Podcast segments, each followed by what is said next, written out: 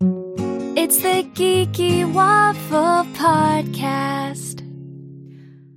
This week, we're talking about movies we would like to see redone. In honor of Zack Snyder's Justice League, we kept thinking about what other movies we would like to see get the same treatment. I'm Candace, and with me is my co host, Arzu. Hello.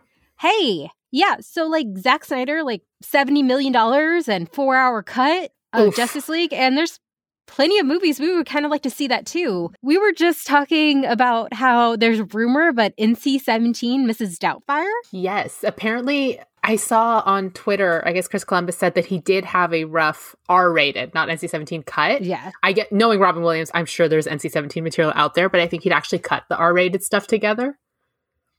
And I Yeah. would love love to see that. just to see more improv from Robin would be amazing. Like if you listen to any of stand up, you you understand why it's a hard R. Oh, I would love it. I know. So that would be great to see. Maybe for like the anniversary or something. Yeah. So the main one I really would love to see the directors get a another chance at is Phil Lord and Christopher Miller's version of Solo.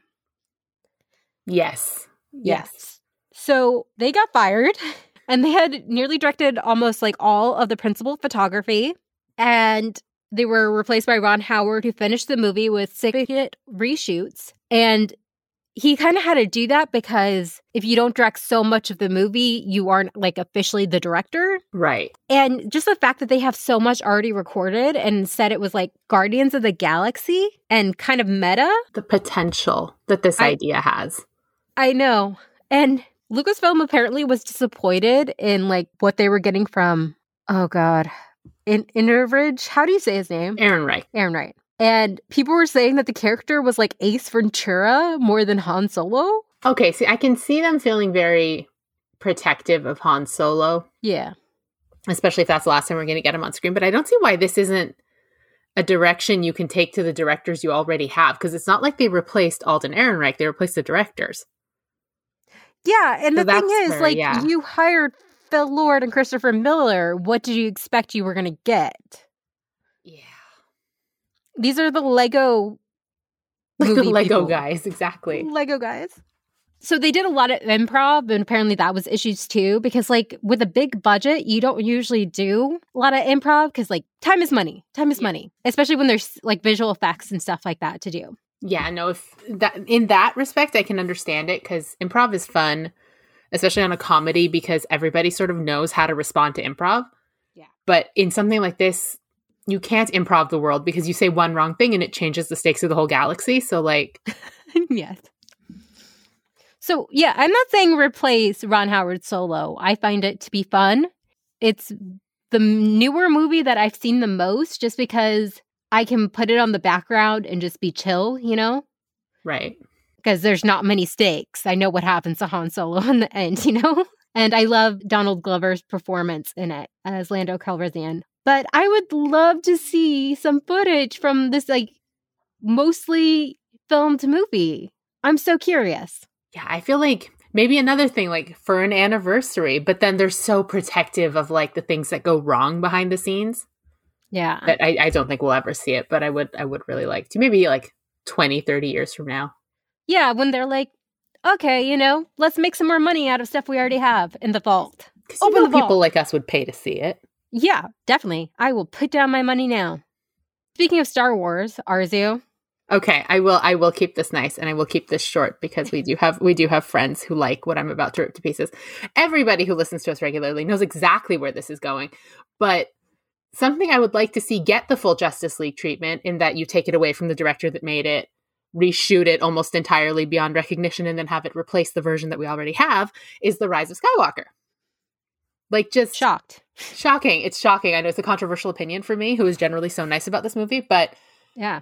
like people are saying like with the new justice league which i have not seen yet that it tonally is more consistent with the universe that it is internally consistent that it is just an overall better experience and i'm like yes exactly because it ruins the experience when the movie you release is tonally inconsistent with the series and internally inconsistent and none of it makes any sense so just give it to like a competent director and a competent writer use like scraps of the original footage that were because there are some cool shots in there. I'm not totally an unreasonable human being. And then just completely remake The Rise of Skywalker and we just pretend that the 2019 one didn't happen. I guarantee you, I, I guarantee even people who like it will be happier. Like, guaranteed. Because anybody we know who actually likes it, what do they say? They're like, it's fun. Okay, make the new one fun too. Then they're not missing anything. And then we can all move forward far, far happier people than we are now. Know what I mean? Yeah. I have Scooby Doo in my notes. Right. And apparently there was this one joke that made it more R rating. What was the joke? I don't know, but um, James Gunn actually wrote the Scooby Doo movies. Like the, the two live action ones? Yeah. Oh, f- Sorry, I can't say.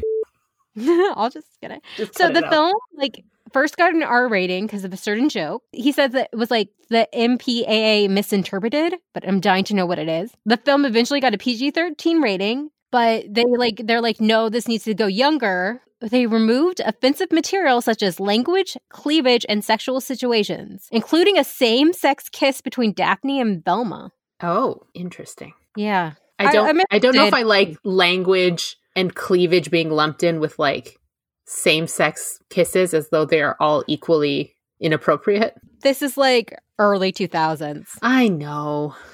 I I would love to see it. I would love to see the original like R-rated Scooby Doo. Why do I feel like this kiss was in the trailer? It probably Because this doesn't seem like a wholly unfamiliar thing to me. or maybe you're just thinking of Sarah Michelle Gellar in Cruel Intentions. Maybe, and I've just superimposed Velma and Daphne onto this. Weird, and I kind of like like the idea that's more of a, like a spoof of Scooby Doo because like Scooby Doo was popular like in the seventies, and all the like original fans are older, so it would be interesting. did Did y'all not have a big Scooby Doo renaissance in the '90s in the states? Yeah, I realize I think we like got the reruns, and there was something on Cartoon Network. there was like the 13 ghosts of scooby-doo that came back and like the pup named scooby-doo and there was so much scooby-doo content on our cartoon channels i feel like there was like everybody our age was sort of in the scooby-doo life like you just couldn't get away from it Yeah, no, I vividly remember seeing both of these in theaters because my parents were like, "It's a kids' movie, let's go take ya," you know. So I understand because it would have been bad if you're like, "Oh, a Scooby Doo movie," and it's like R-rated, and you're like, "Oops." yeah that would have been a terrible idea as much as i'd like to see it now Yeah. Um, I say still do it, and you know, i agree Another one, speaking of which, uh, speaking again of Justice League and all the superheroes, we weren't really speaking of that. I'm trying to do a segue, but it didn't work. Um, well we're here because of justice league so True. Ryan Reynolds decided to watch Green Lantern for the first time ever, he said on his Twitter. I think it was just a way to promote his Jen. right But it got me thinking Taika Waititi is his sidekick, really. Could you imagine if you gave $70 million to him and Ryan Reynolds to like reshoot or re edit the Green Lantern, what they could come up with? so here's an indication of how much i've seen this movie i did not realize taika waititi was in it It's not a big part, I don't think. i think i saw it once in theaters and never again Yeah, I think you probably try to like block it out of your memory. I, it was just it's not even that it was bad it was just boring Yeah. That's like the worst thing a superhero movie could be. Because if it's bad, like, it's like funny like Batman and Robin, then it's like i still love fun. batman and robin Same. Same. It's trash, but it's fun trash. my trash it's like my Yeah. specific brand of trash yes, I'll take it. But yeah, so I think seeing those two work together again and have complete creative control would just be chaos. Beautiful chaos. beautiful beautiful chaos so one i would i would like to see which i don't think you could do without redoing the whole thing is um guillermo del toro was set to direct the hobbit movies Mhm. and then something happened where he was like removed from the project. And Peter Jackson was put in, and the studio is basically going, make the Lord of the Rings again, but this time with different characters. And I know some people like the Hobbit movies, and that's totally cool. I only saw the first two, I never even made it to the third one. But I would have liked to see Guillermo del Toro's take because The Hobbit feels so different from The Lord of the Rings that I feel like the prequel movie should have felt different from like the original three Lord of the Rings and not like it's all part of one big saga because the whole thing kind of blurs together. So I think if his creative aesthetic had been allowed to prevail and he had been allowed to sort of make the movies he wanted to make that he spent a lot of time making that I think he, he spent years campaigning to make before they even put him on the project Or maybe he was just in talks for the project for a while. I'm a little fuzzy on the details now.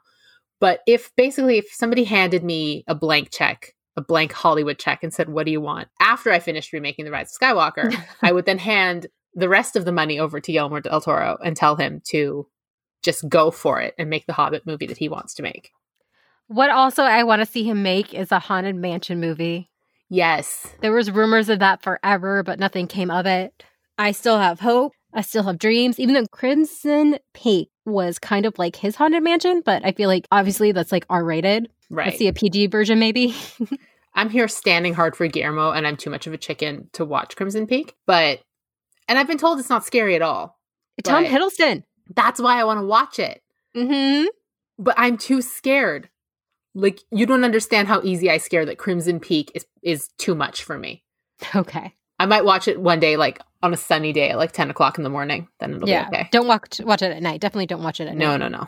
Something I have like morbid curiosity about is the first Back to the Future with Eric Stoltz as the Marty.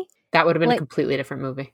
I know, and I think like the tone would be so different. And I understand like Michael J. Fox is Marty; he is perfection in that role. But I'm just curious. he- We they've shown a few clips like on the DVD. I have the DVD set, Right. and it's just like I would like to see a little bit more, just see what's happening. So what's his vibe? Is he as like awkward as Marty is? He's awkward, but like he's kind of cool. Like he's like Yeah, because it's Eric Stoltz. Yeah, he's got like some swagger to him. Huh. But he doesn't have like the big expressions like Michael J. Fox does. Like they did a comparison of the scene where they both look at their young father, and there's just so much on Michael's face. Right. And Why did Eric they? Schultz now is like an amazing director and like producer and stuff like that. He does a lot of things behind the scenes now. Mhm. So I wonder if like that's where his heart's been the entire time. Could be. Did did they say why they changed to Michael J. Fox? Yeah, they they filmed like 80, 90% of the movie. And they originally wanted Michael J. Fox, but he had issues with his TV series. Right. And they were like, it's just not working. They don't feel like there's like any chemistry. And like, I think with Doc and everybody, you know? Right. So yeah, they refilmed everything. That's insane. But then we have this classic now. So it actually worked. Worked out for the best. But poor Eric Schultz. I'm sure he's. I'm sure that they paid him anyway. I'm sure he's fine. Yeah, he got paid. Yeah. Are there any other movies you could think of? Hmm. None that I like know that might have gone in a different direction for a fact. I mean, I know Edgar Wright Mm. only was in the development stages of Ant Man, but I really would have loved to see that. Yeah. Even though Peyton Reed's Ant Man is great, I love the first one, but Edgar Wright's just like take on it would have been really cool to see. And then Peyton Reed could have done the second one because we like Peyton Reed. I like Yeah. Peyton Reed anyway. Yeah. He's solid, he's good. But like Edgar Wright has such a distinct voice in his Yeah. directing that I think would have really worked, especially for the character Ant Man with Paul Rudd as yeah. Scott. And that's the cool thing about the MCU when they really let a director be themselves. Because Yeah. the MCU can like like Taika doing um Ragnarok. Like Yeah, I hope they see that, like how successful that movie was and how much people like really enjoyed like Taika was like voice in that and his humor and let people do that more because I feel like that might been what happened with Edward Wright. It was too much of him. right. Because like the Marvel movies take these not quite indie, but like not big blockbuster directors like the Russo brothers. Like they were mostly TV directors. Yeah. So it feels like they have more control over them. Yeah. Yeah. But let them loose. Let them go Yes. loose. Let the directors loose. and then throw throw money at movies that need to be remade. Yes. Is the lesson we should take here. Yes.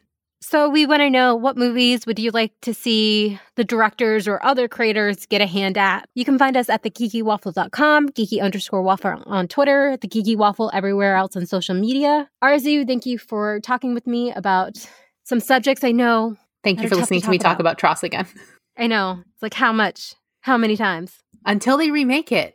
Then I'll Oh, stop. Okay, you, you heard that. You're not going to stop hearing RZ talk about it until it gets remade. Look, either pay to remake it or pay me to stop. But money's Yeah. gonna have to change hands either way. These are threats. so, yeah, thank you for listening, and we hope you all stay geeky.